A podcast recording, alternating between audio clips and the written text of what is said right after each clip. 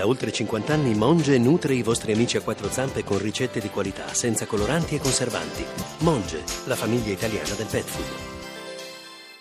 Esame di maturità, finiti oggi i primi due scritti, 500.000 candidati che si apprestano a uscire in massa dalla scuola media superiore sono attesi ora al cosiddetto guizzone e poi all'orale, un esame sempre più lontano dall'essere la prova conclusiva per entrare nel mondo degli adulti. Le università poco si fidano e fanno test di ingresso per conto loro e per quanto riguarda il mondo del lavoro, questo si sta allontanando sempre di più da ciò che la scuola continua a proporgli. Saluto Roger Abravane, il consulente di management e saggista, ha scritto La ricreazione è finita, un libro molto importante con dei consigli eh, molto precisi, pubblicato da Rizzoli l'anno scorso. Professore, buonasera. Buonasera.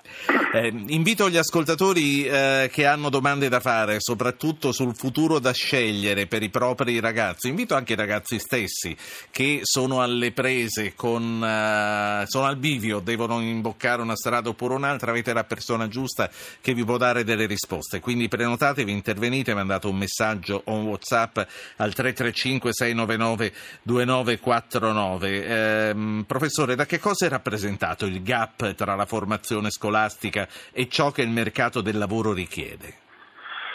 Ma il, il mercato del lavoro sta cambiando, richiede le cose che chiedeva prima, quindi saper fare qualcosa, un mestiere, eh, conoscere, se uno vuole fare l'ingegnere deve saper progettare, se vuole fare il geometra deve conoscere l'estimo, che era sempre le cose del passato, però chiede qualcosa di più, chiede quelle cose che si chiamano competenze della vita, cioè sono il fatto di saper eh, risolvere problemi, eh, saper essere responsabili, di, se, eh, praticamente fare le cose giuste senza che un capo te lo dica, saper comunicare e lavorare con gli altri. E purtroppo le scuole, eh, non tutte sono, eh, non, non sempre sono in grado di preparare queste nuove competenze i nostri datori di lavoro in particolare si lamentano, si sì. lamentano che in Italia eh, siamo particolarmente indietro su quest'area. Molte scuole non sono neanche capaci di insegnare le competenze tradizionali, eh, tradizionali e purtroppo quasi tutte non sono capaci di insegnare queste competenze nuove. Mm, sì, no, mi stavo chiedendo, ora le passo un ascoltatore, ma poi vorrei tornare sul fatto se la scuola, volendo, eh, potrebbe insegnare anche queste competenze nuove, cioè questo saper vivere, ehm, oppure dove possa stare la difficoltà in questa trasmissione di conoscenze. Però faccio parlare Renzo, che chiama da Saronno. Buonasera Renzo. Buonasera, caro Ruggero. Eh, sarò molto breve eh, perché lei poi si arrabbia. Eh, volevo dire questo. Allora, io ho fatto la maturità negli anni 64-65. Eh, Nel senso che l'hanno bocciata la prima volta? No, no, no, no, 64-65. Ah, ho capito, sì, sì, sì, sì, l'ha fatto una volta sola, sì, certo. Una volta sola con nove materie da presentare con i riferimenti ai tre anni precedenti del liceo classico. Le, una, una, mi viene spontaneo dire questo. La nostra generazione, io ho avuto dei compagni che hanno fatto la maturità classica e poi eh, sono, eh, hanno fatto l'università tipo ingegneria e sono venuti fuori, e medicina, fior fiori di, eh, di persone, perché a mio avviso la scuola di allora ancorché eh, riforma gentile che poi è stata cambiata un sacco di volte, dava la possibilità ai talenti anche di basso reddito di eh, acquisire dei fondamentali per parlare per, come se si parlasse sì. di calcio che poi aiutavano. Allora, ma come? Hai fatto la maturità classica e fai Renzo, ingegneria? Lei lo sapeva che io poi eh, tagliavo, eh, abbiamo capito sì. quello che vuole dire. Ecco, io credo, è, e adesso... È, un, sì. è una domanda. Sì, sì, io tra l'altro do subito eh, il microfono per rispondere al professor Abravanel, però vorrei aggiungere, eh, lei dice quando noi facevamo nove materie all'esame di maturità potevamo fare il classico e uscire dei bravissimi ingegneri, anche in tempi molto più recenti c'è gente che ha fatto il classico, si è impegnata nel mondo della scienza e sono diventati degli ottimi scienziati, quindi volevo chiedere ad Abravanel se dipende dall'individuo o quanto dipende da una scuola che va sfilacciandosi. Confermo che continua. Oggi il rettore del Politecnico di Milano viene dal liceo classico. Il problema è che non è tanto che cosa si studia, ma come si studia. il, oggi tradurre dal latino può richiedere uno sforzo di ragionamento che non è molto diverso dal ragionamento di risolvere un problema di matematica. Il problema quindi è che liceo classico, liceo scientifico, in qualunque liceo, l'importante è che quello che si impara lo si impara non a memoria ma ragionando. Una volta il liceo classico era un po', la situazione era un po' diversa perché era una scuola abbastanza d'elite, ma oggi il dibattito non è tanto liceo classico liceo scientifico, il dibattito è quale liceo scegliere in termini di qualità.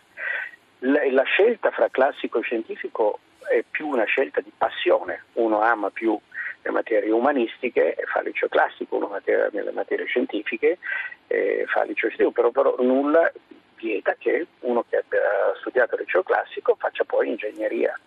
Uh, quindi, certo. Però questo secondo me è uno degli aspetti importanti perché oggi quello che chiedono i datori di lavoro è che un giovane che si laurea o che si diploma sappia usare la testa, sappia ragionare con la propria testa, risolvere problemi e se ha imparato invece, chiamiamole le materie cognitive, quindi il sapere un po' a memoria, non è in grado di saper sì. usare la testa. E quindi lei, lei ha fatto una domanda prima, a scuola si possono imparare queste cose e come? Lei, Ma i professori scuola... le sanno insegnare? Sì. È la struttura a scuola o è la preparazione dell'insegnante? La chiave di tutto a scuola è stato dimostrato con ricerche abbastanza sofisticate e ben dimostrate che l'unica cosa che conta, l'unica cosa, non sono le lavagne elettroniche, non è la dimensione delle classi, la unica cosa che conta sì. è la qualità dell'insegnante, Professore, del singolo insegnante. Si fermi un attimo, sentiamo in diretta i titoli del TG2. Oggi è giorno di Brexit e poi ci ritroviamo. Il voto per il referendum sulla Brexit, seggi aperti fino alle 23 ore italiana. Domani mattina i risultati definitivi, le borse scommettono sulla permanenza in Europa. Sondaggio in esclusiva TG2 Demopolis su come voteremmo noi italiani in un referendum sull'Europa. Nel nostro approfondimento anche le prospettive del dopo voto per l'Italia. Tensioni nel PD in vista della direzione di domani, la minoranza mai più fiducia se non siamo convinti, Guerini grave non fare fiducia alla negazione del partito. Momenti di terrore in un centro vicino a Francoforte, un uomo armato assalta un cinema e prende degli ostaggi, alla fine è stato ucciso dalla polizia, nessun ferito ma 25 intossicati dai lacrimogeni. Roger Bravanel, a proposito, lei dice che Londra sta dentro o va fuori? non lo so. Aspettiamo, so. La, aspettiamo. Borsa sta, la, la, borsa sta risalendo. Infatti, ma anche, anche, di tanto. Comunque, aspettiamo. Poi mi può chiedere che cosa spero. Io spero che rimanga dentro per sì. noi europei. Allora, per sentire come va, lo dico a lei, lo dico a chi ci ascolta, dalle 11 noi saremo di nuovo qui. Quindi, ma che televisione, ascoltiamo la radio. Ascoltiamo Paolo da Roma adesso. Buonasera Paolo. Buonasera. Eh, io ho problema come ce l'hanno tutti, ho due figli che ormai sono diplomati e che se ne sono andati all'estero a lavorare perché in Italia non trovano lavoro.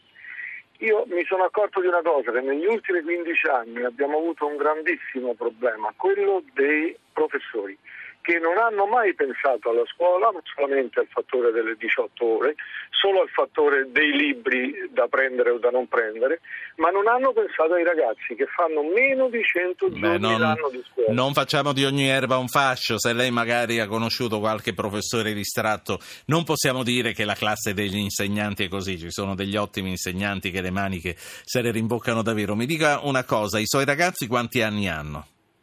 1,32 e 1,25. In che cosa uno si sono laureati? In che cosa si sono uno, laureati?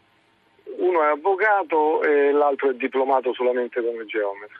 Grazie, grazie a lei signor Paolo. Eh, a Bravanel sono state due scelte giuste per trovare, lavoro, per trovare lavoro in Italia, perché quello che le voglio chiedere a questo punto è come scegliere una università che poi ti possa dare lavoro in Italia se vuoi rimanere in Italia.